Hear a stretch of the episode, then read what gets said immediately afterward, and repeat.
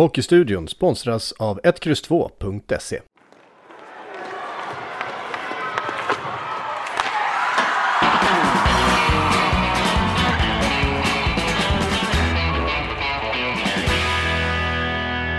Han debuterade på SHL-nivå som 28-åring men har ändå vunnit, hunnit med att vinna dubbla SM-guld och VM-guld. Spelat NHL och KHL och medverkat i en OS-turnering. Men efter VM i våras, 31 år gammal, så kroppen ifrån och Viktor Fast tog beslutet att lägga av. Välkommen till programmet Viktor! Tack så mycket! 31, det, det, lät, det lät ungt det höll jag på att säga. Eller var det jag som missade? Ja, alltså 28 när du debuterade och, och, och 38 när, när kroppen ja, var för gammal va? Då, så ja, det, det kanske jag som sa 31. Men 38 var det i alla fall när ja. kroppen sa ifrån. Det ska jag vara tydlig med. Ja, jag kanske börjar bli gaggig här. Du, det ett, halv, ett halvår sedan nu då snart sedan du meddelade ditt beslut. Hur, hur har de här månaderna varit? Eh, det har varit bra tycker jag. Jag... Eh, nej men jag har väl egentligen bara landat och... Eh, inte haft för mig så mycket egentligen bara för att ja, su supa in det som man har varit med om under karriären och eh, det har känts väldigt bra. Eh, och känns bra än så länge. Så det, det känns som att jag tog rätt beslut och vid rätt tidpunkt. Jag är ju så nyfiken på hur det är att liksom kliva ur den där bubblan. Du är en av de mest tävlingsinriktade hockeyspelare vi har haft i stort sett. Och, och sen liksom gå till att göra ja, ingenting är väl fel att säga för du har ju familj och sådär. Men, ja. men hur, hur har den omställningen varit? Den, eh, den har gått eh, lättare än vad jag trodde den skulle göra faktiskt. Jag, I stort sett så har väl, eh, ja, första veckan var ganska tuff. Just när man hade tagit beslutet och man gick och bondades och, och ja, vad ska man säga? Det är, det är ju någonting man har levt med så länge jag kan minnas och hockeyn är ju det man har älskat att syssla med. Eh, så det, det var tufft första tiden men, men eh, ju längre tiden gick desto mer smälte det, eh, smälte in och desto mer övertygad blev jag om att det var rätt beslut. Hur jag än vred och vände på det så, så hade det inte gått att, att fortsätta.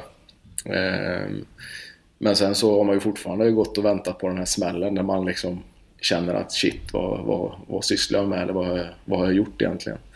Och längtan tillbaka men än så länge har inte den infunnit sig och jag har varit uppe på ishallen och kollat massa matcher och eh, kunnat göra det med lugn och ro och inte känt någon panik över att jag måste vara ute på isen eller och det har, det har varit, eh, ska man säga, ett kvitto på tycker jag också att jag var ganska färdig med den där biten så att säga.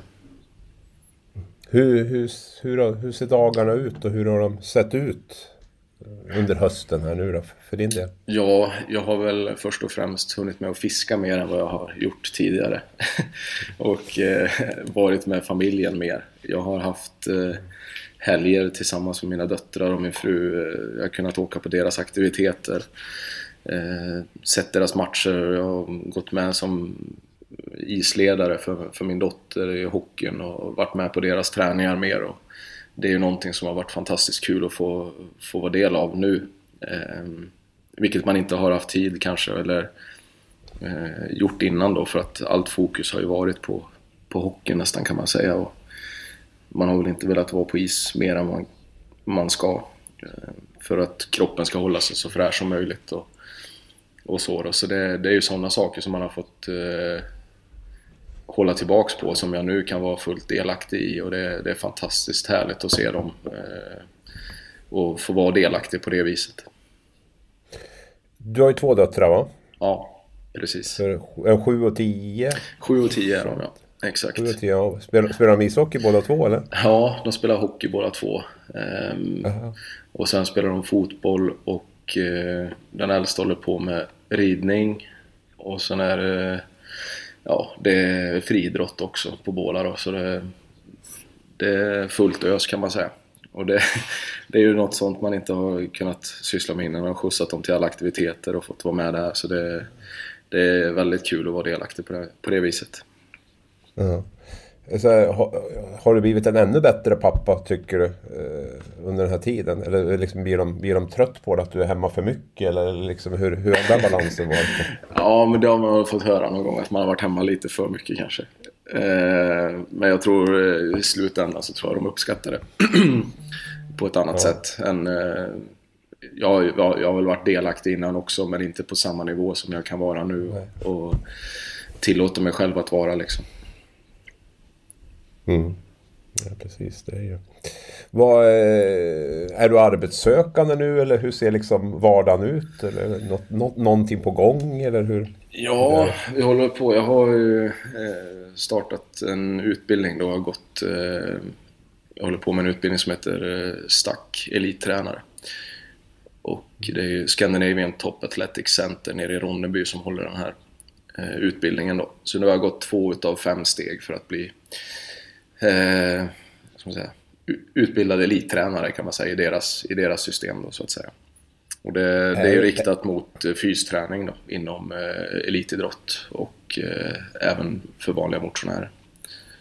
Okej, okay, så det är, det är ganska brett. Det är inte fokuserat på, på ishockey eller något sånt där? Utan Nej, grunden är väl Jocke, då, Jocke som håller det här. Han är ju han är väl väldigt involverad i hockeyvärlden. Han har ju flera, flera adepter som han tränar och borta i Nordamerika och, och lite överallt. Och sen är det en, våran fystränare som vi hade här i, eller har, som Växjö Lakers har, Robert Lygbäck som eh, jag har tränat med då, de senaste sju eh, åren egentligen som eh, ja, fick väl upp ögonen för det sättet att träna och på vilket sätt man, man gör det liksom och kände att det var någonting för mig och kände att jag vill eh, ja, vidareutbilda mig inom det och, och eh, ha det som, som grund också för mitt eget tänkande.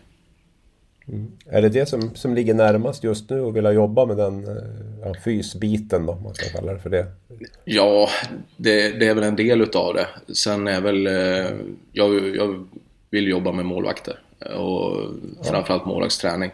Det är ju det som eh, ligger mig varmast om hjärtat liksom och, och, och nörda ner sig i alla de här små detaljerna. Och då är väl den här utbildningen ett steg i den, i, den, i det konceptet också har jag tänkt att man ska kunna eh, kombinera de här två bitarna då, så att säga.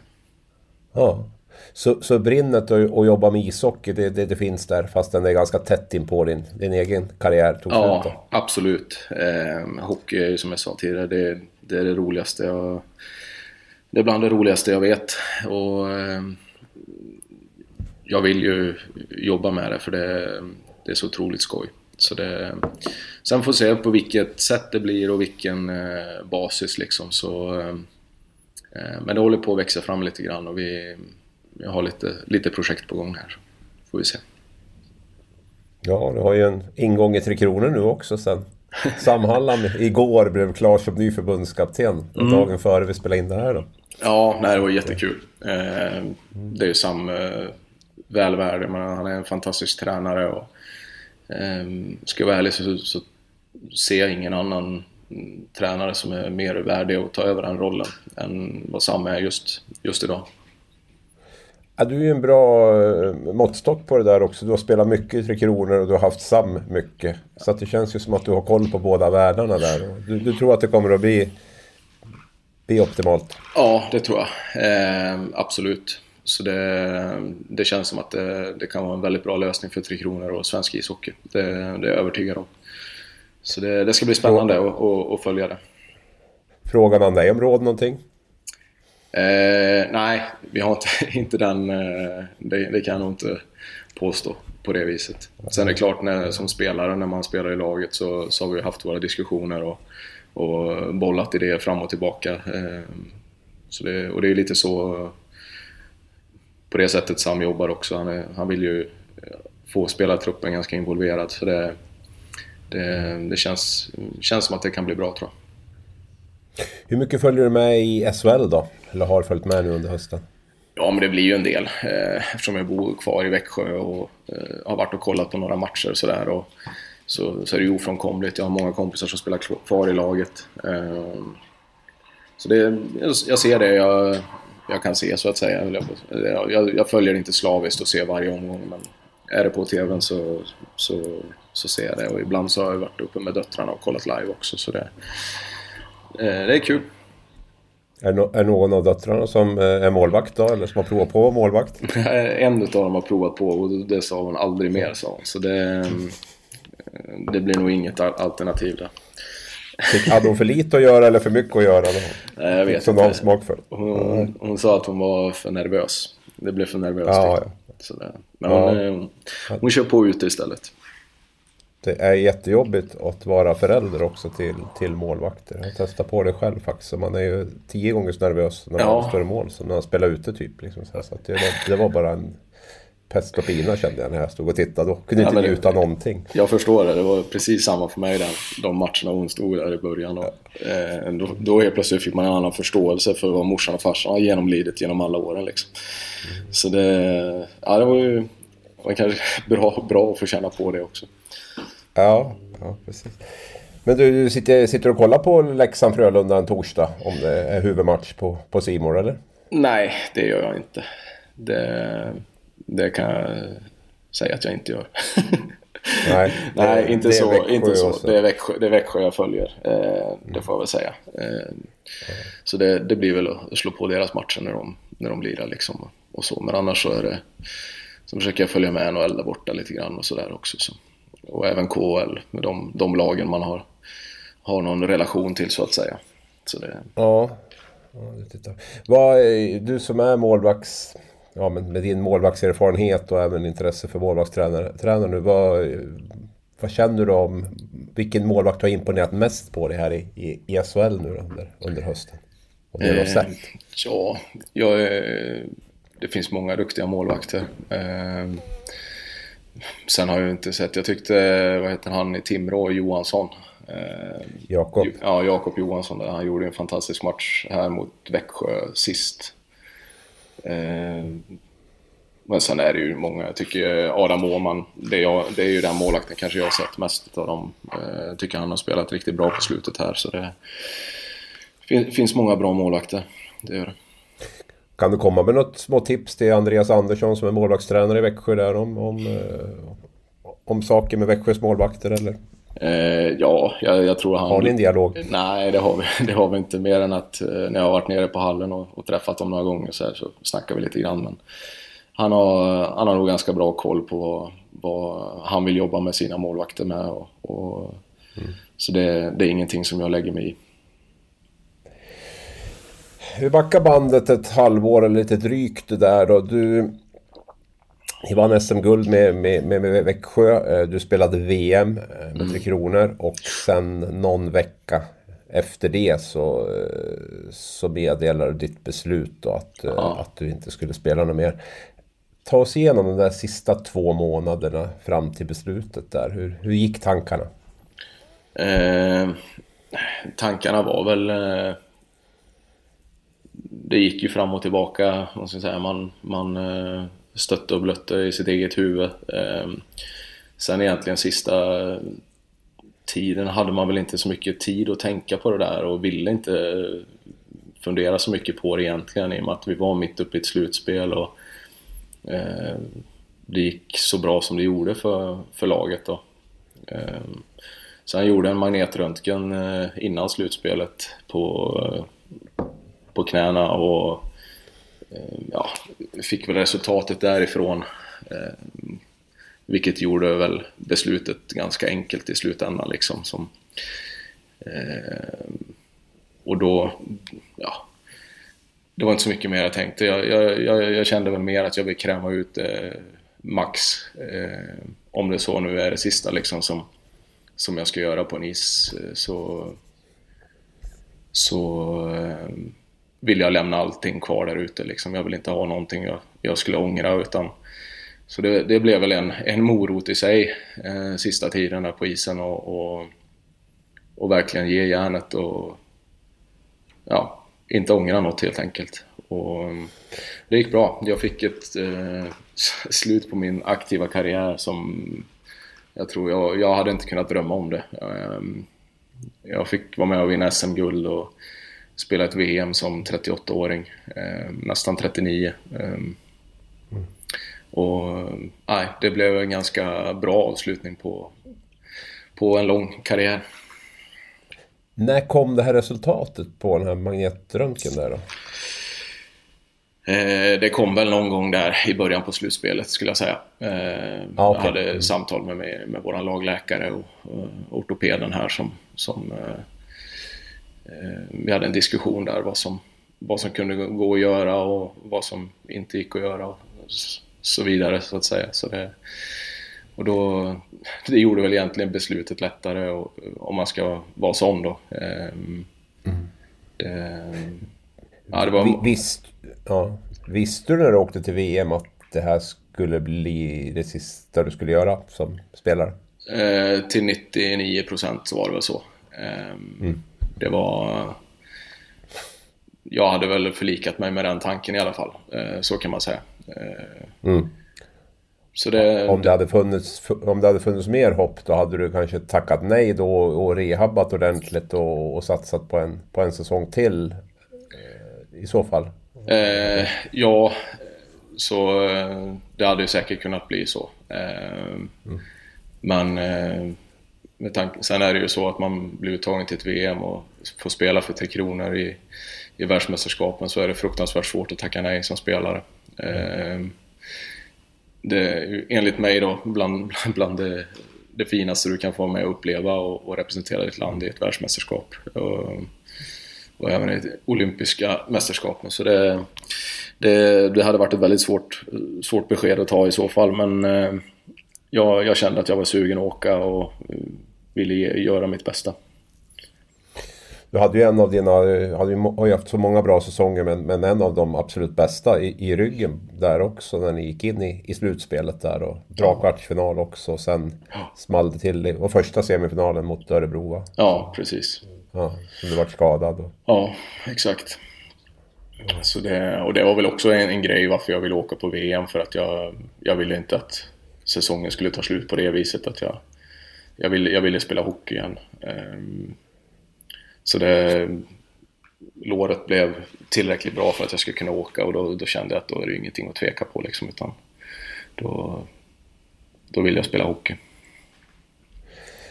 du har ju varit med om det där två gånger. Du har ju fått frågan också massvis med gånger. Alltså, eller massvis, men i alla fall många gånger. Alltså, hur, hur det är att bli skadad sådär när man, när man har en jättesäsong bakom sig. Ett bra lag som vinner SM-guld och man ändå liksom inte får, får stå där riktigt på isen och i sista matchen. Eh, hur är det egentligen? Nej men det är ju det är självklart en pissig, pissig känsla att bli skadad. Det, det kan jag inte säga något annat om liksom. Eh, sen är det ju så att hockey är en lag, lagsport och eh, man, man, kan inte sätta egot före laget liksom utan det är Eh, som i år då när Kjelle kommer in och spelar jättebra och vi vinner ett SM-guld så eh, finns ju inte på gatan att jag ska gå och tjura och eh, vara grinig för att jag inte har stått på isen de sista, sista sex matcherna liksom eller vad det nu var. Eh, så det... Är du, är, är du bra på att glädjas lika mycket ändå så att säga? Har du, har du varit det? Ja, men det tycker jag. Och det kanske inte alltid. Men det är ju någonting man har lärt sig med åren. Eh, mer och mer tror jag. Och uppskatta. Man, man vet hur svårt det är att vinna någonting. Eh, jag menar, jag, jag gick, vad var jag, 30... Vad kan jag ha varit? 35 va? När vi vann första gången när jag kom hem. Ja, 2018. 2018, vad var det? 33? Mm. Nej. Nej, du ser ju. 35 va? 35, jag kanske ska gå någon mattekurs också nu. ja, det måste bli så 30. Ja. tre år sedan. Ja. Eh, nej men liksom och då, då hade jag ju gått igenom en ganska, jag menar det är många som lägger av innan de är 35. Och mm. gått igenom en sån lång karriär utan att ha vunnit egentligen någonting. Eh, få vara med om det som 35-åring. Eh, var för mig fruktansvärt stort. Ehm, vi hade Rickard Gynge som var i samma sits förra året egentligen. Eh, första gången han är med och vinner någonting stort på det viset liksom. Och just att se, se den glädjen i hans ögon och hur han släppte loss liksom efter slutsignalen och... Eh, ja, det är fantastiskt häftigt att se. Mm hur illa var det? För samtidigt som du spelar ett livs ishockey där då så, så eh, hade du ju väldigt ont under hela förra säsongen egentligen. Du har själv berättat att du åt smärtstillande i stort sett hela, hela säsongen för att kunna ja. träna och spela och sådär. När du ser tillbaks på det nu då, liksom, hur, hur illa och, och dumdristigt var det? Eh, ja, det, det är ju... Vad ska man säga?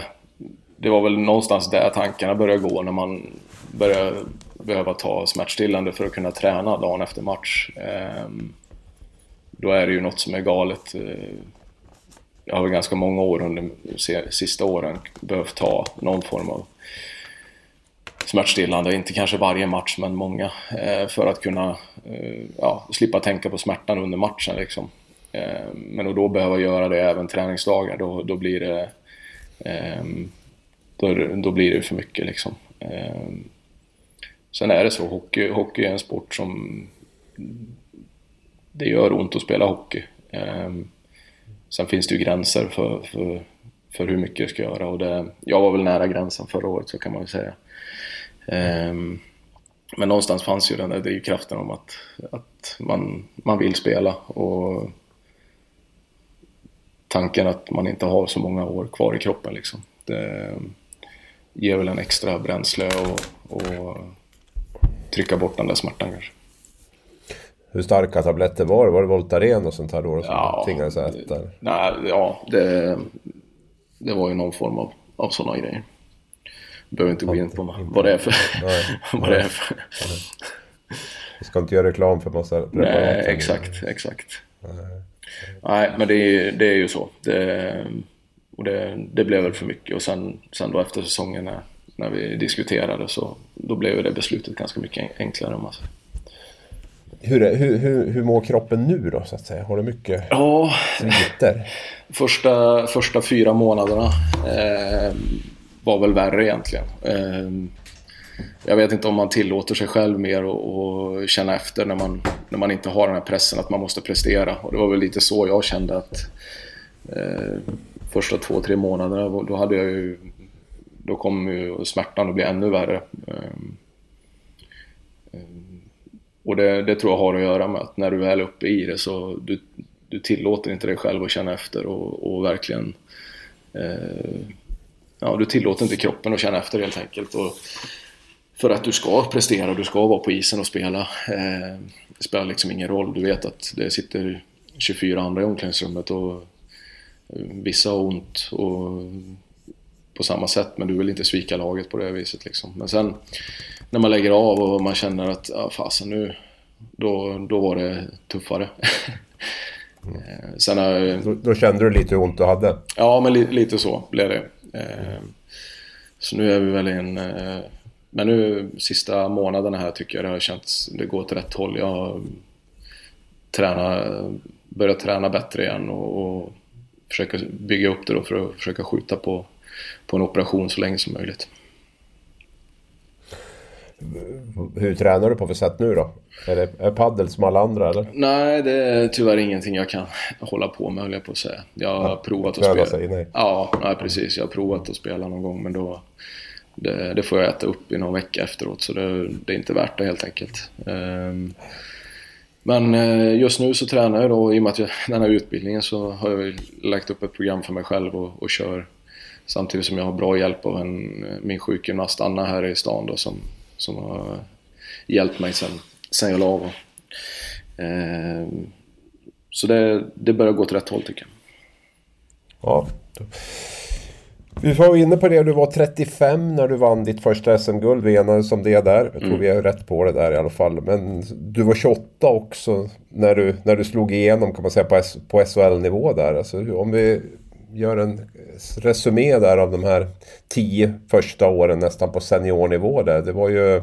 gick hockeygymnasium uppe i Luleå. Ja, precis. Ja. Du eh. sökte dig dit från Vänersborg eller? För ja, grejen var att på den tiden så var det ju egentligen bara var det Modo och Västerås kan det ha varit de som hade riksintag. Mm. Så jag sökte väl till dem och sen sökte jag två andra som jag inte kommer ihåg. Eh, kom inte in på något utav dem. Så då skrev jag, tror jag, ett handskrivet brev till Luleå Hockey i efterhand. Ehm, frågade om jag fick komma upp och provspela och de jag tror det tog några veckor, sen ringde Osten faktiskt och frågade om jag ville komma upp på höstlovet var det väl. Eh, och träna med dem och, och, och, visa upp mig. Och då gjorde jag det. Då åkte jag upp dit och sen så eh, fick jag komma upp sen och börja efter jul. Eh, så då gick jag med Luleå Hockeys hockeygymnasium och sen spelade jag i en klubb som heter Brooklyn Tigers. Som är något av en mindre förening i stan då. Roger Rönnberg har väl en historia i Brooklyn Tigers? Exakt, Roger var ju huvudtränare för A-laget när jag kom dit. Eh, mm. De spelade ju i ettan då om jag inte minns helt fel. Så då, eh, och sen när Osten flyttade till Klagenfurt var det väl så tog ju Roger över. Eh, han tog över hockeygym då. Så jag hade honom som tränare där i, var det, en och en halv säsong på hockeygym. Mm. Och... Eh, men det blev aldrig något spel med, med Luleå då? Nej, precis. Eh, jag flyttade ju hem, hem där efter gymnasiet. Flyttade hem till Vänersborg i och med att jag inte fick något kontrakt där uppe. Så... Blev det två och ett halvt år där uppe på, på hockeygym då? Ja, precis. Exakt. Ja, ja, efter jul. Och, så, och sen tillbaks till Vänersborg då? Jajamän. Division 1 och division 2 hockey. Ja, precis. Då är det ju runt 20, runt 20 här då. Ja, exakt. Ja, ja. Vad sen, hade du för tankar runt karriären då? Liksom? Ja, det var väl inte så mycket tankar egentligen utan jag var, ju, var väl egentligen mest nöjd att komma hem och få spela seniorhockey i division 1. Ehm, gick ganska bra första året. Jag var väl tänkt som andra målvakt. Ehm, jag hade en finsk målvakt som, som hade varit där året innan och var väldigt duktig. Men eh, eh, slog väl ut honom där runt jul tror jag och så fick jag spela merparten av matcherna. Och sen eh, blev jag ju kvar där två år till. Vi åkte ur eh, ettan eh, så det blev division 2 andra året. För att sen studsa upp i ettan igen då. Eh, gjorde två, tre år hemma totalt innan jag skrev på för Tingsryd. Mm. Eh, det.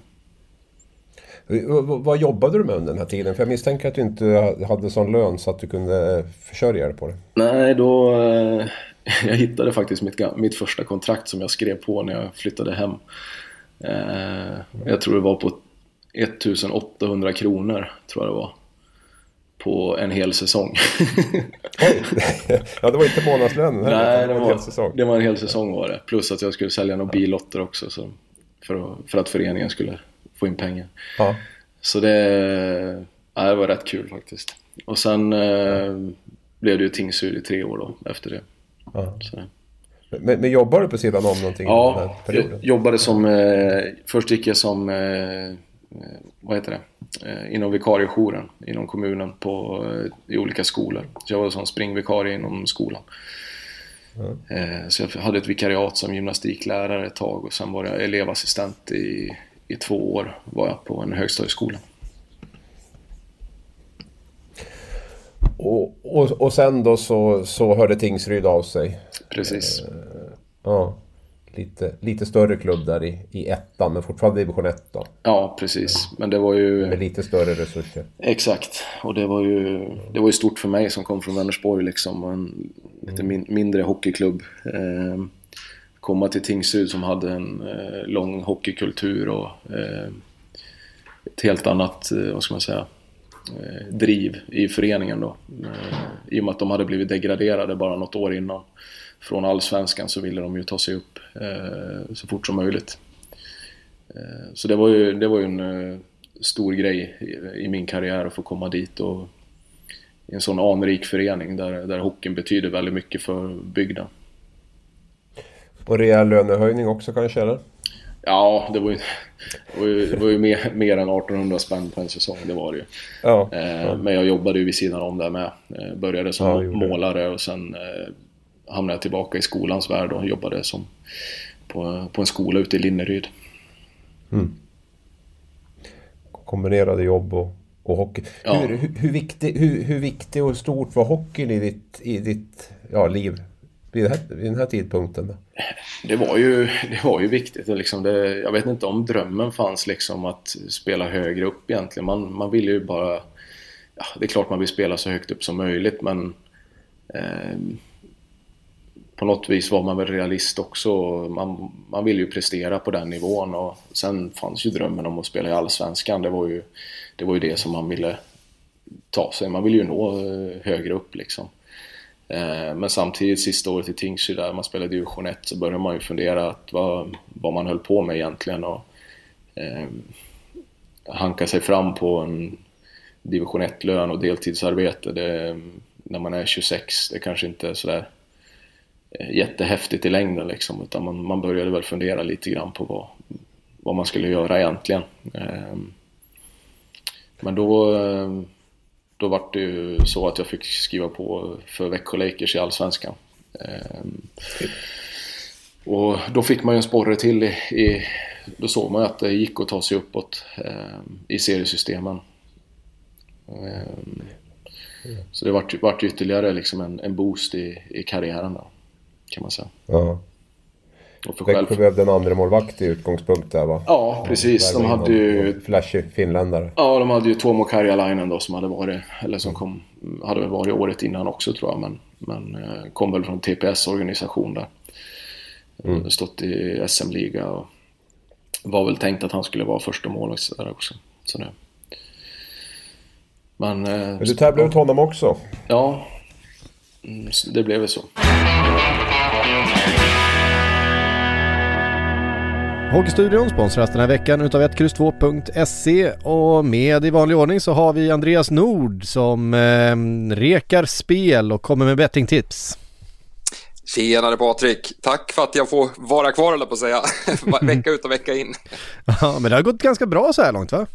Ja, men det har det. Resultaten har varit goda och jag tänkte ju skicka med ett speltips även idag. Men vill ju påminna om den här tävlingen vi kör tillsammans med er på Sportbladet allra först. Just det. Man kan ju alltså vinna en eh, drömresa värd 10 000 kronor. Ja, precis. Den, eh, den är man lite sugen på, även att jag ligger inget vidare bra till. Ja, men du har ju chans varje vecka att vara med och tävla om det, så att eh, man tävlar ju också med valfri matchtröja eller halsduk, så du, du har ju möjlighet att välja en Liverpool-tröja där om du Ja, just det. Ja, men jag, jag siktar på det. Jag ska bara shape upp mina, eh, mina resultat först. Ja, härligt. Allt ni behöver göra är alltså att gå in på 1X2.se och gissa resultaten i några matcher så är ni med och tävlar och det är ju helt kostnadsfritt ska sägas. Yes. Ja, och speltipset denna gång då, det hittar vi i SHL och tisdagens enda match ska sägas. Det har ju varit lite uppehåll, men nu drar det igång igen och eh, det är Malmö och Timrå som är först ut här. Två lag som eh, har varit involverade i ett gäng målrika matcher senaste omgångarna. Och Timrå tycker jag besitter en ganska så okej okay offensiv samtidigt som defensiven är undermålig. Och eh, känslan är att Malmö har ganska mycket sparkapital att hämta samtidigt som det onekligen har läckt en hel del bakåt. Så att jag tror att det här kan bli en målrik historia och spelar över 5,5 mål till 2,05 gånger pengarna. Och vill ni ha fler speltips och rek så gå in på 1X2.se och där hittar ni också tävlingen.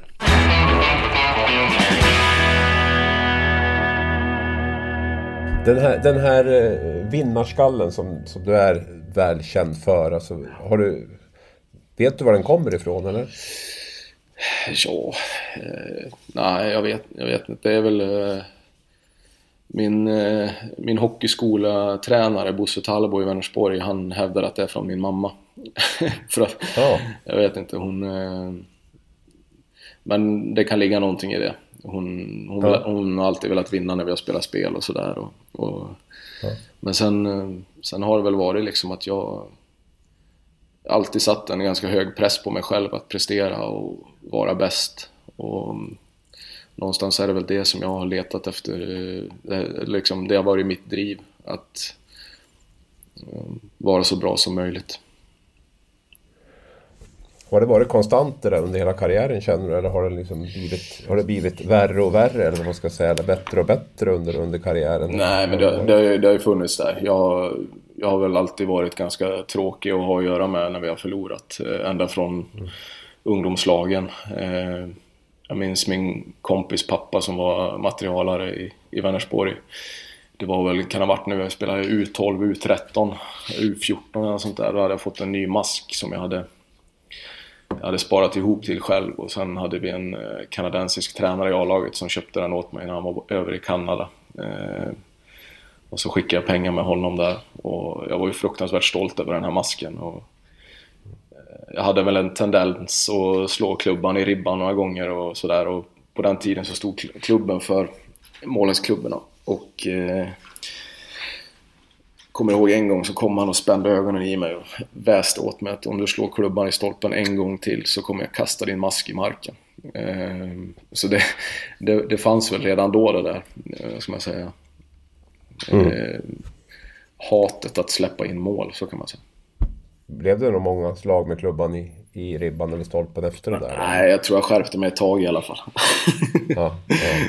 Men, det... Men du, nu är det, det, är det mesta preskriberat här, men vad är det värsta du har gjort på Oh. Som du känner själv när du kom hem efteråt eller liksom lite standstill? Att... Nej, värsta, värsta, värsta jag gjort det var väl när jag skällde ut en lagkamrat. Jag tror vi, det var under min tid i AIK. Eh, vi mötte HV borta tror jag och de kvitterar med 30 sekunder kvar för att det var en kille som jag ansåg inte hade täckt skott.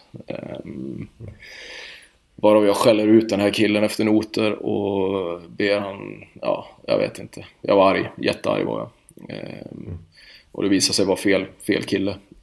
Ehm, så då vart det jättefel och det, det skämdes över något fruktansvärt. Så det... Hur, så. hur, var det här under ditt första eller ditt andra år i, i AIK? Ehm, det var nog under mitt andra år, tror jag. Ja, det hade blivit lite varm i kläderna då i alla fall. Mm. Att, ja, vad, vad, hur, hur, hur löste du det då? Eh, nej, jag bad ju om ursäkt. Jag fick ju ställa mig upp inför laget och krypa till korset helt enkelt. Eh, ja. Jag har pratat med den här killen flera gånger efter nu och vi, vi har lagt det bakom oss. ja. nej, men det, det är ju sådana inte... grejer. Det, det, är ju så. Ja. Jag, jag tycker ju någonstans att man måste kunna ha högt i tak och ha en hög kravbild på varandra. Och, Eh, ibland kanske man har lite för hög kravbild på sig själv och, och då smittar det av sig på kravbilderna man har på allt och alla. Men eh, samtidigt så är det någonstans där du måste ha den här kravbilden för att vinna någonting. Eh, alla måste vara med på, på, eh, på båten så att säga. Mm. Hur ser du med den här eh, balansen då mellan, mellan mjuka värden och, och hög kravbild? Det är ju ganska mycket diskussioner runt det där och sådär. Hur, hur, hur eh. kombinerar man det där bäst? Nej, men självklart, alltså, självklart ska det ju vara på en bra nivå. Men samtidigt så är det ju summa summarum med att vi spelar om poäng, vi spelar om att vinna eller för, förlora. Ehm, mm. och om inte alla 25 spelarna i ett lag drar åt samma håll och gör det de ska för att vinna så, så vinner du inte. Um, samtidigt som du måste kunna ta det för vad det är. Liksom. Det, det är just i det, din profession som hockeyspelare. Sen, eh, sen är vi alla människor eh, utanför också och man måste kunna lämna det på isen som, som, som är liksom. Eh, har, har hockeyn varit dålig på det där tycker du med, med de här lite mera humana värdena i, vid sidan av isen och, och hur man pratar med varandra i, i lag och sådär? Som som du har varit? Ja, det, jag, jag tycker det, det, finns ju olika, olika delar av det där tycker jag. Men självklart så alltså nedvärderande kommentarer och, och eh, sånt som inte hör hemma i var, någonstans egentligen. Men samtidigt så måste du Alltså, det är två olika saker. Du måste ha, kunna ha en hög kravbild och ifrågasätta. Eh, vissa saker som sker på isen. För att man ska kunna sträva ihop och få, få ett vinnande koncept i ett lag. Eh, sen är det självklart att ingen ska må dåligt. Det, det är ju det är en av grundstenarna till att vinna också. Så måste du ha ett lag som mår bra. Och mår inte alla bra så vinner du inte. Så, så, så enkelt är det. Det har ju rasat en debatt nu med, med, med lite tystnadskulturer och förnedrande ritualer och mm. sånt där inom, inom ishockeyn och sådär. Känner du igen dig i någonting av det här? Du har ändå varit med ganska, ganska länge från, från ja, 90-talet i stort sett och så med. Ja, men viss, vissa saker känner man ju igen eh, från långt tillbaka. Eh, däremot upplever jag inte de senaste, vad ska man säga, egentligen då 15 åren att det inte har varit på den nivån som det var kanske när man kom upp själv i A-laget på eh, början på 2000-talet. Eh, så det, jag, ty jag, tycker det har gått framåt. Eh, I alla fall de senaste 10-15 åren har det skett en förändring tycker jag man märker. Men det finns fortfarande saker att jobba på, absolut. Det, det. Det, var, det, blev ju tre år där i Växjö Lakers i Hockeyallsvenskan. Sista året tror jag du delade med Oskar Alsenfelt där va? Ja, precis. Kom, kom in under säsongen. Ja, jag, eh, jag slet ju av mitt korsband eh, andra året i Växjö där. Så jag missade ju i stort sett 11 månader. Um, mm. Kom tillbaka och knät strulade väl fortfarande egentligen efter den där operationen. Och, uh, slutade med, med att jag fick gå in i knät igen och, och då kom ju Oskar in. Eh, så jag gjorde jag tror jag var borta ja, tre månader under säsongen där för att de var tvungna att gå in och skrapa lite brosk som, hade, som låg löst. Eh, men sen kom jag in i slutet på säsongen igen och spelade kvalserien där då. Eh, och det var ju det var då AIK gick upp där, sista året. Precis, då är vi framme vid 2010, 2011. Yes. Du är 20, 28 år där då och eh, jag har ju som du är inne på en historik, eller historik, men du har, du har haft eh, problem med knä kan man väl säga då. Ja. Eh, och jag förstod det som så, så var det väl i stort sett klart med Luleå eh, då? Nej. Att skulle hamna där? Det var in, Nej. inte Luleå, det var en annan SHL-klubb bara. Det var en annan SHL-klubb, ja. okej. Okay. Men det var inte AIK i alla fall? Nej, det var inte AIK. Nej. Ska, vi hem, ska vi hålla den hemlig fortfarande? Ja, men det kan vi göra. Ja, det kan vi göra. Ja. Du, du hade i alla fall eh, långt gångna förhandlingar med en annan SHL-klubb. Men de, de, de var lite fundersamma på om knät skulle hålla. Och ja. det blev AIK istället. Precis. Och det var ju starten på en... På några rätt galna år, lär vi väl ändå säga. Ja. Du får eh, Guldpucken redan ditt första år. Du är utsedd till bästa målvakt. Du spelar VM. Ni går långt i slutspelet med AIK där. Um, ja, hur, hur, hur var det där? Eh, du hade stått och målat i Tingsryd några år tidigare. Ja. Och du var 28 år. Och... ja, nej. Känslan. Eh, nej, men först, först var det en fantastisk lättnad och glädje när jag fick skriva på för AIK. För eh, som du var inne på där så hade jag gjort klart med en klubb, eh, en annan SHL-klubb, vilket och sen sket det sig i, i slutförhandlingarna på grund av att de bedömde då att mitt knä inte skulle hålla för spel på den här nivån. Ehm, och eh, då var man ju nere på botten igen eh, kan man säga. Ehm, man tänkte bara att bara om de skulle ge en chansen så skulle man visa och eh, då ringer Gossi. Ehm, och man får den där chansen. Jag pratade med Stefan Persson också innan jag skrev på och det var liksom någonstans så var det ett, ett startskott där jag liksom det, här, det gäller att ta vara på det här, den här chansen man har fått. Um, och det, det var väl det som var eh, blev grejen för mig att inte ta något för givet utan det gäller att kriga för det. det så. Ja, och Gossi är ju Anders då, sportchefen i AIK och Stefan Persson målvaktstränare där i, i AIK. Då. Precis. Ska väl förtydliga. Ja, just det. Um, två, två grymma år där och avslutade första året med att spela, spela VM i, ja. i um, i eh, Slovakien tror jag det var va? Ja, Bratislava var första och sen var det ju Stockholm andra. Ja, och andra året där hade ni ju ett grymt lag i, ja. i Stockholm där. Ja, det var helt galet ju. Ja. Det var, ja. och då som du sa, var inne på där, att några år innan hade man stått och målat i Tingsryd och helt plötsligt sitter ett omklädningsrum med Zäta och grabbarna där liksom. Det var, för mig så var ju det, som man säga, nästan overkligt. Mm. Sen var det tråkigt att vi inte kunde ta oss längre än vad vi gjorde det VMet för vi hade ett fantastiskt lag på, på pappret. Så det... Ja, det blev förlust mot Tjeckien där i, i kvartsfinalen. I kvarten, ja precis. Ja. Mm. Jag tror man avgjorde med typ 18 sekunder kvar eller något sånt där. Jag minns det. När... vinkelskott över axeln, gick ner för tidigt. Ja, ja, jag satt i Finland på ett hotellrum och skulle... Vänta på att vi skulle komma dit och spela slutspel. Exakt, precis. Så det var bara att boka om och åka hem. Hade intervjuat ja. era kommande motståndare och allting ja. som spelade sin kvart där i Helsingfors. Så att det var... Jag är ledsen för det Hans. Ja, det, det är okej okay, faktiskt. Ja. Du, har, du, har, kompenserat det med, med andra insatser. så att vi, vi, vi köper det. Um, nej men de här, jag tänker på de här för vi, vi kom in på alltså, två år med AIK där det var VM-spel båda åren. Uh, Guldpuck utsedd till SHLs bästa målvakt båda åren. Uh, året efter det skriver du på för Anaheim. Mm. vad minns när du tänker tillbaka på de här åren? Hur, hur, hur, um, hur tydliga minnen har du av det här? Var, var det som en sorts rus bara eller, eller har du klara? Ja, det ja, men det, det är vissa grejer som är som en dimma liksom. Och det, det, eh, jag, tror, jag tror det har att göra med att när man är på den nivån och man, man har svårt att eh, ska man säga, reflektera över det när man är mitt uppe i det.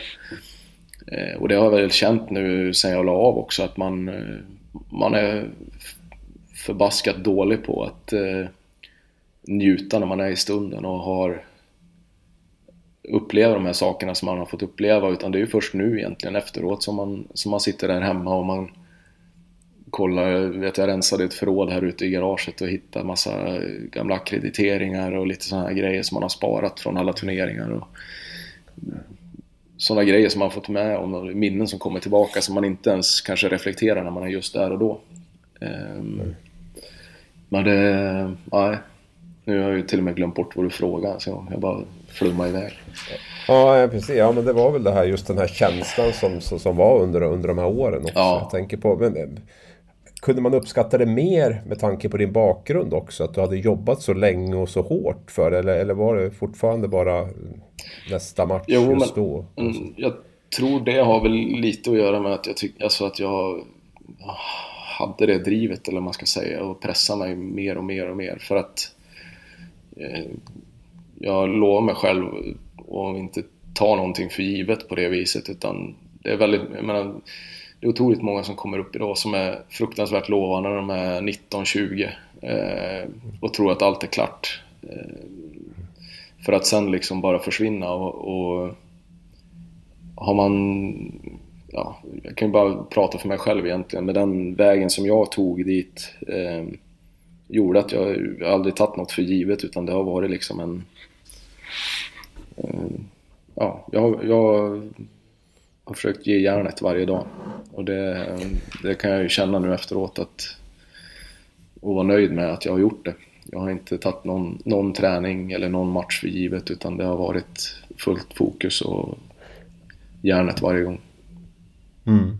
Som utomstående så kan man ju, är ju min känsla runt dig att du har drivits av liksom en, en att visa vis, alltså att du kanske inte riktigt har varit den här som man har trott mest på från början men att det har funnits en drivkraft att visa, äh, visa de jävlarna att de har fel lite grann. Ja. Eh, Linus Omark har ju också pratat om det här och, ja. och, och sådär. Ligger det någonting i det? Att du liksom, det är aldrig någon som har Nej men det, det tror, jag, det tror jag absolut. Mm. Eh, och jag kan ju bara liksom reflektera till den, det beskedet jag fick när jag trodde att jag hade skrivit på ett SHL-kontrakt och, och, att det sket sig i, ja, jag skulle upp och kolla på lägenhet och så helt plötsligt får man reda på att nej, vi, det blåser av, vi blåser av det här. Eh, någonstans där också liksom att nu ska jag fasen visa dem att ja, jag kan, jag kan och knät håller. Eh, och det var samma när jag opererade knät, när korsbandet gick. Då stod jag på läktaren och pratade med en, eh, jag ska inte namnge någon här, eh, så kallad hockeyexpert och han frågade vad det var som hade gått sönder och jag berättade att det var korsbandet och så han bara skakade på huvudet och sa att det där går aldrig att komma tillbaks som målvakt. Ehm, och också där liksom, blir också en drivkraft att fasen nu, det, det där ska du få äta upp liksom. Mm. Ehm, så det, det är nog någon, ligger någonting i det du säger, att man, man har den där en liten röst i bakhuvudet som, som som kallar på en. jag, kan, jag kan ju tänka mig att det där är ett jäkla plus. Samtidigt kan jag tänka mig att man kan bli en ganska så här, jobbig människa också. På ett sätt om du förstår vad jag menar. Liksom att man, man hela tiden är lite småförbannad och ska visa och visa andra. Och, och ja men så, så är det absolut. Och jag, jag säger inte jag, jag, kanske, jag har inte alltid varit den bästa lagkamraten kan jag tänka mig. Eh, men då som det här exemplet jag gav innan när jag skällde ut fel kille och liksom Um, det är ju, det är ju sådana saker man har gått på efter vägen och, och, tagit lärdom av också. Samtidigt som det har varit en, en kraft inom mig att bli så bra som möjligt och, och ta mig framåt på vägen. Liksom. Har du varit bra på att balansera det där mot nära och kära? Ja, det... Mm. Det, jag har väl jag har fått höra av frugan någon gång att hon känner inte riktigt igen mig när jag är på isen. när jag har varit liksom... Eh, ja, när det har gått överstyr någon gång eller... Ja.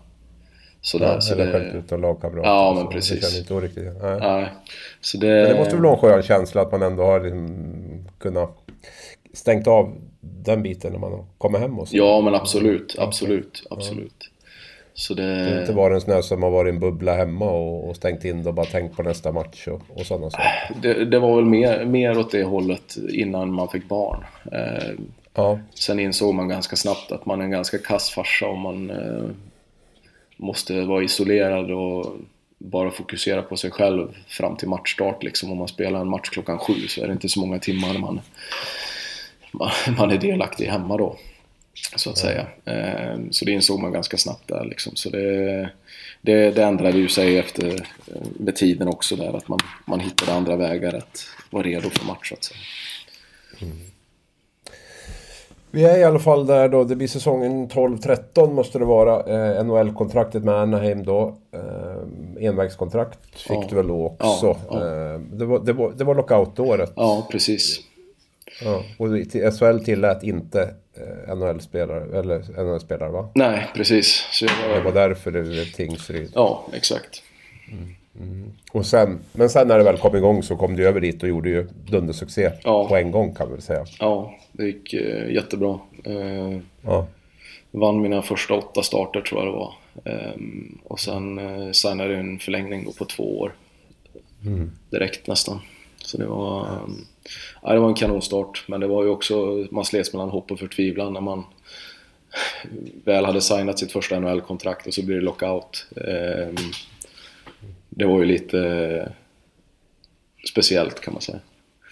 Men du var ju van vid motgångar. Ja, exakt. Du tacklade bättre än de flesta exakt. andra. Jag hade, du hade ju jävlats med det i stora delar av karriären. Ja. Det, var väl, det var väl fullt normalt att det blev sådär. Ja, ja visst. Det var ju ingen som hade förväntat sig något ytterligare annat. Sporre, ytterligare en sporre var att visa att du kunde. Ja, men lite så. Sen lite extra tid att träna upp sig också inför eh, vad som komma skulle liksom. Så det, nej, det, nej, det var en fantastisk upplevelse att få göra NHL-debut när man är 30, 30 år gammal.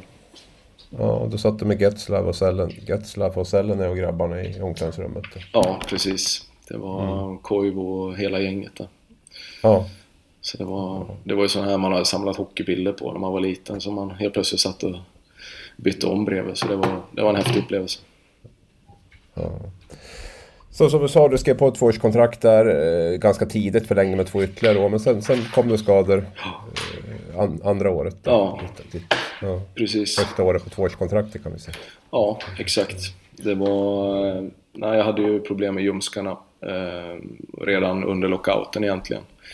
Eh, opererades där eh, innan NHL skulle dra igång. Så jag var precis clearad och spelade när, jag, när lockouten bröts. Ehm, hade väl fortfarande symptom, det var inte...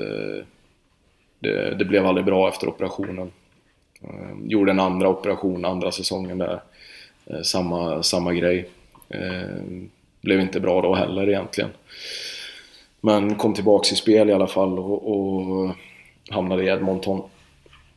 Och mm. där, eh, Tra tradades dit och precis ja, på väg mot comeback. Exakt. I, i, ja, precis. Från, från ett av NHLs bästa lag till, till ett av de absolut sämsta. Och från, ja. från soliga Kalifornien till kalla Alberta. Exakt, det var, det var kontraster var det.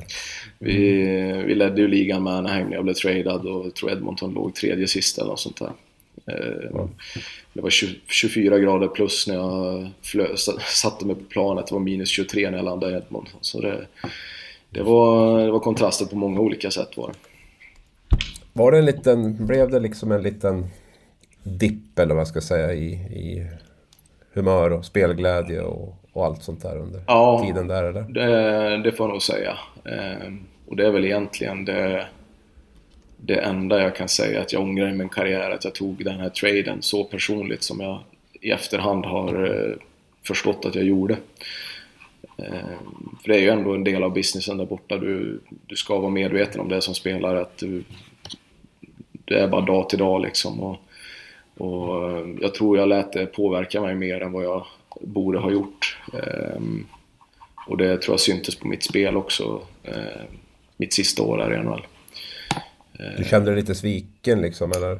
Ja men lite så liksom. Man, man kommer från... Lite personligt Ja så. men man kommer från Sverige. Man, man, är, mm. man är van att ha den här tryggheten liksom. Och mm. Har du ditt kontrakt så har du ditt kontrakt. Och det, ja, man trivs bra i en organisation så vill man ju vara kvar där. Och, och så var det väl för mig i Anaheim också. Men jag trivdes jättebra i organisationen. Och de hade gett mig chansen att, att spela i NHL. Och, och sen från en dag till en annan då bli bortbytt. Eh, vilket var ganska främmande för mig som, som, som kom dit då.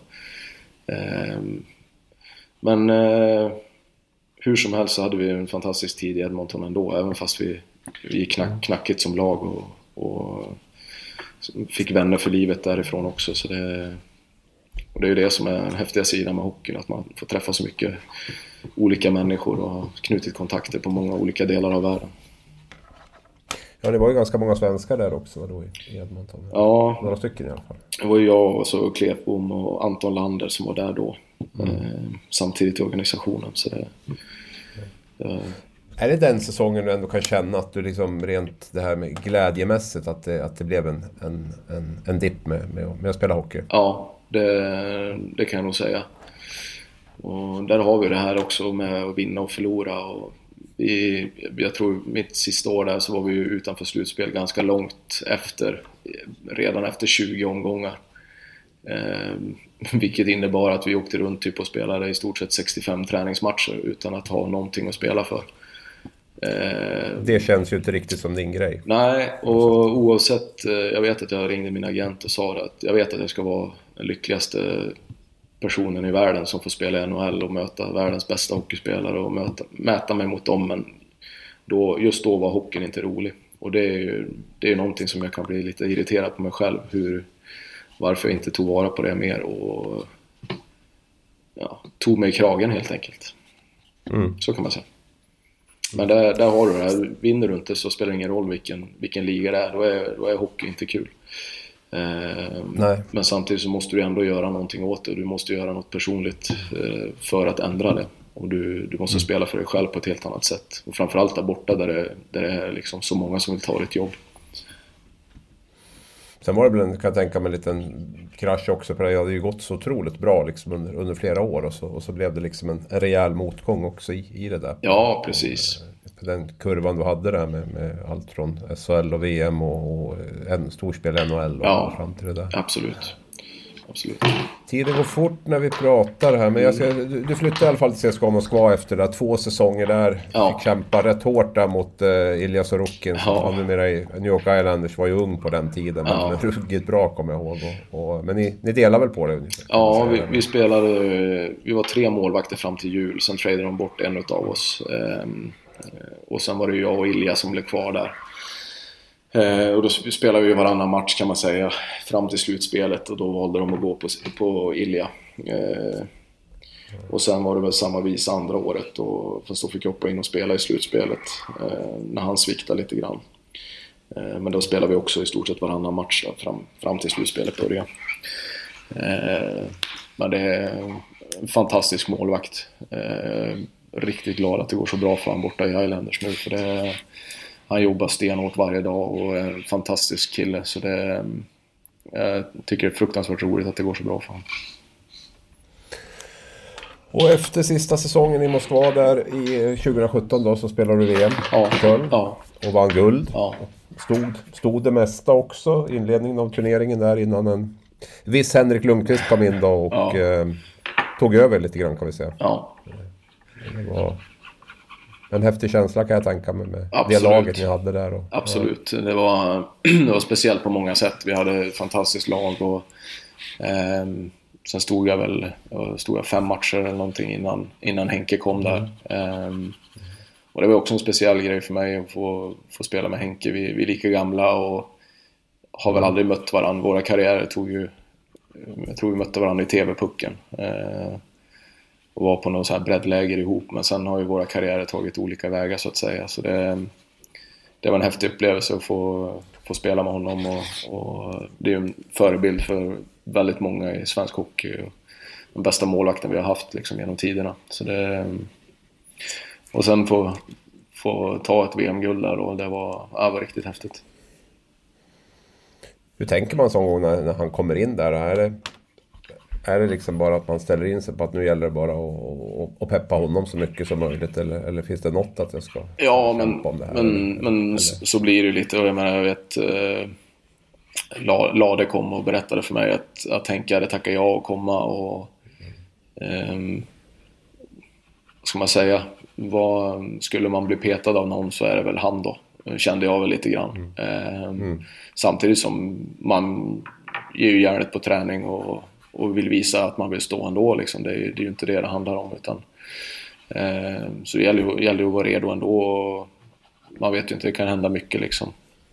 Så det, men eh, i slutändan som jag var inne på i början där så är det ju, är det ju laget före jaget i vissa lägen och då Henke stod där när vi tog guldet och det, det vi vann guld. det var det som var målet. Kan du känna att ni är lite lika personligheterna, du och Henrik? Eh, att i tiden finns något att bevisa och att man ja, nu... sätter på en del träningar och sådär. Och det känns som att det är... Det finns aldrig något annat än, än 100% liksom. Nej, eh, ja, men lite så eh, kan jag väl säga. Sen, sen känner jag Henke för dåligt för att, för att, för att dra några liknelser. Men, utan det, det får andra göra i så fall. Och efter det här VM-guldet då, fyra år i, i, i Växjö måste det väl bli, ja fyra säsonger precis. Ja. Börja, med, börja med guld och avsluta med guld. Ja. Och, och sen två lite tyngre säsonger för laget eh, däremellan. Ja, precis. I alla fall med Växjö mått mätt så, ja. så får man ju säga det. Ja. Um, var 35 år då när du kommer hem. Ja. 34-35 någonting. Så det var, var, hur, hur gick tankarna där då? Eh, det var Växjö som, som som du ville till? Ja, det, det kändes bäst eh, i och med att vi, vi hade köpt hus här i Växjö och jag tränade med, med Växjö lite grann på somrarna när vi bodde i Ryssland.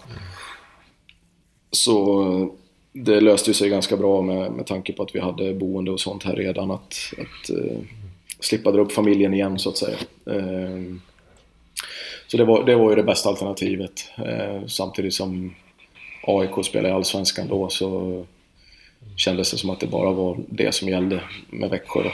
Ehm, så det, det blev bra. Det, blev, eh, det var en kanonlösning för oss som familj. Precis. En sak också där som jag har tänkt på. Det här med psykisk ohälsa för målvakter har ju varit liksom uppe lite grann i ropet. Robin Lehner har ju pratat om det. Carey mm. Price är väl precis tillbaka nu efter att ha tagit en lång timeout och sådär. Ja. Nu när du har liksom lite distans till din karriär och sådär. Hur ser du på det här alltså trycket och pressen som är på, på framförallt målvakter på, på, på elitnivå? Är det, är, det, är det hälsosamt eller hur, hur Nej, alltså, ser du på den? Det, och det, det är ingenting som jag har tänkt på medan jag har spelat kan man säga. Eh, mm. Men däremot nu sen jag la av så har man ju kommit till vissa insikter att eh, jag kan ju känna de sista åren som jag har spelat nu så har ju den här pressen att prestera och eh, vara bäst har ju varit större än glädjen att vinna, så kan man säga. Eh, vilket jag tror är därför en, en del av varför jag inte saknar att spela idag heller. Att, att eh, för mig så var pressen på mig själv så stor eh, på slutet. Att jag... Eh, det blev inte värt det. Eh, och jag tror det är det som, som gör att jag känner idag att jag har tagit helt rätt beslut. Ehm, och jag kan sitta och kolla hockey utan att känna att fasen jag skulle vilja vara där på matchen.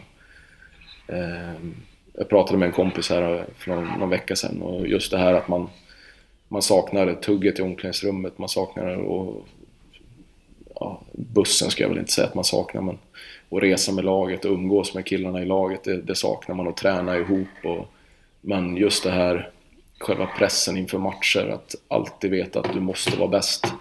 Du måste prestera. Du kan inte ha en halvdålig dag på jobbet. Ehm, just den känslan är väldigt skön att slippa.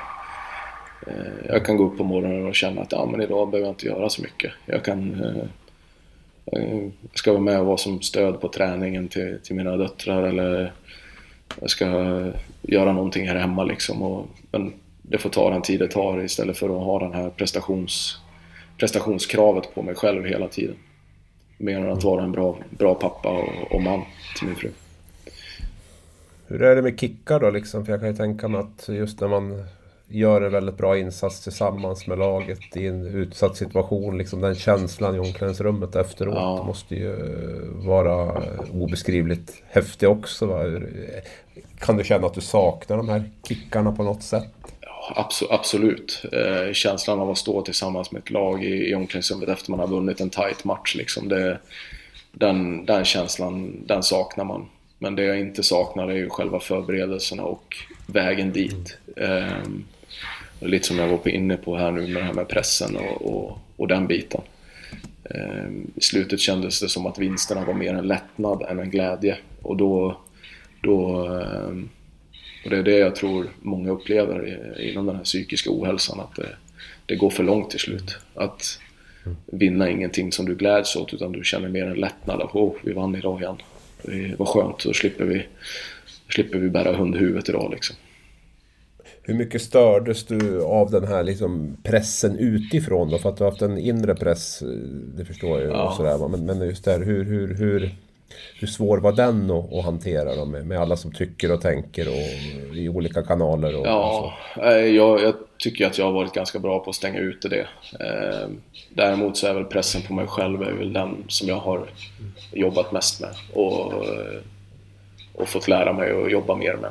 Eh, så det, det, är väl den som har varit tuffast för mig. Eh, pressen utifrån från andra har alltid varit mindre än pressen jag har haft på mig själv. Så det, det är ingenting som jag känner har varit någon, någon, eh, någon, eh, vad ska man säga, någon svårighet på det viset. Och den inre pressen kanske också är kopplad till det vi, det vi pratade om tidigare just med det här att man vill bevisa eh, för ja. alla tvivlare och, ja, och så. Ja, ja, men lite så. Eh, och sen om man ska kalla det för driv eller vad det nu är för benämning på det. Så, men någonstans där måste du ju ha det för att, för att ta det någonstans. Eh, men det är ju lite av en balansgång, absolut. Mm. Och du har ju jobbat med mental rådgivare väldigt mycket vet jag. Det var väl ja. redan i, i Slovakien-VM där så var det väl Martin Blom ja, va? precis. Som jobbade med då. Så, och eh, kom ganska tidigt inne på det i din elitkarriär i alla fall. Ja, Martin kom in då 08 när jag slet av korsbandet. Eh, då jobbade han med oss i Växjö Lakers här. Och blev ett otroligt stöd för mig under min rehabilitering och min träning där. Vilket gjorde att jag kom tillbaka och var bättre på isen än vad jag var innan skadan. Eh, och sen eh, följdes vi åt ganska länge. Eh, har väl jobbat till och från. Eh, vi hörs fortfarande än idag. Jag pratade med honom så sent som igår. Eh, sen kom jag hem till Växjö och sen har vi haft eh, Otto som har jobbat med oss i laget nu. Otto eh, Kasselberg. Eh, som också har tillfört en, en annan dimension i, min, i, i mitt tänkande och mitt sätt att vara som människa. Mer än kanske spelaren Viktor Fast. Eh, som också har hjälpt mig att, att hantera den här pressen på mig själv. Och, och, så det är ju någonting som jag kan råda, råda spelare idag. Och inte ha något, vad ska man säga, det ska inte vara något stigma. Man måste ta hjälp. Eh, oavsett vem man än är eller hur bra man än är eller hur bra man än mår så är det alltid bra att ha någon som kan... Eh, och det är inte bara när det går dåligt och man mår dåligt som man behöver det här utan det kan vara när du är på toppen av livet också för eh, det gäller att få in det som en grundvana så att säga. Det är en del av, jag menar lika väl som man har styrketränare eller fystränare eller skillstränare i dagens hockey så borde det finnas med en mental tränare eller en, ett bollplank på, på samma sätt. Det, det är jag övertygad om att det skulle många vinna på. Om vi tittar ett år framåt i tiden då. Ja. Vad gör Viktor Fast då? Oj. Eh, ja, då eh, har, sköter jag väl någon form av målvaktsträning på någon form av basis. mm. eh, nej, men det är väl någonting jag vill syssla med i alla fall. Eh, sen, som jag sa, jag fortfarande håller på och knyter ihop säcken här och försöker få eh, få någon, någon, vilken form det ska ske i. Men eh, det återstår att se. Jag har ingen brådska. Vad lockar mest där? Är det, att, är det att jobba med yngre målvakter tror du? Eller är det att jobba med de som redan är väldigt långt fram i karriären? Eller, eller? Ja, det, det är väl både och. Men eh, absolut yngre. Det, det, är fantastiskt kul. Jag har varit med nu med min, mina döttrar på isen och, och hjälpt, med mål, hjälpt målvakterna lite grann i deras lag. Och det är fantastiskt kul att se hur de suger åt sig som svampar liksom. Eh, eh, alla tips och råd och, och de övningarna man kör med dem liksom. Eh, så det, det ger ju en fantastisk glädje tillbaka när man ser att eh, Sen är det ju klart en utmaning att träna fullfjädrade proffs och seniorer för ofta så är de, jag kan ju bara se mig själv som ett exempel när man ska testa några nya grejer. Och ta ett lite längre tag för dem innan poletten trillar ner än vad det gör för en 10-11-åring. Mm. Till, till sist då, om du ska... Din, din resa är ju, är ju häftig på många sätt. Om du ska ge ett råd till en 15-årig hockeyspelare idag då? Oavsett om det är tjej eller kille, målvakt eller utespelare. Vad, vad skulle det vara? Det är väl att aldrig ge upp. Eh, och jobba. Fortsätta jobba.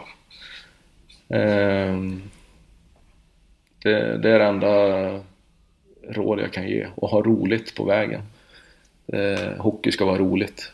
Har man inte roligt så är det svårt att spela bra. Det är det som är grund, grunden tror jag. Det låter som en bra avslutning, ett bra råd. Mm. Ett bra råd. Uh, tack så mycket Viktor för att du tog dig tid. Du, tack själv. Ja. Tack själv.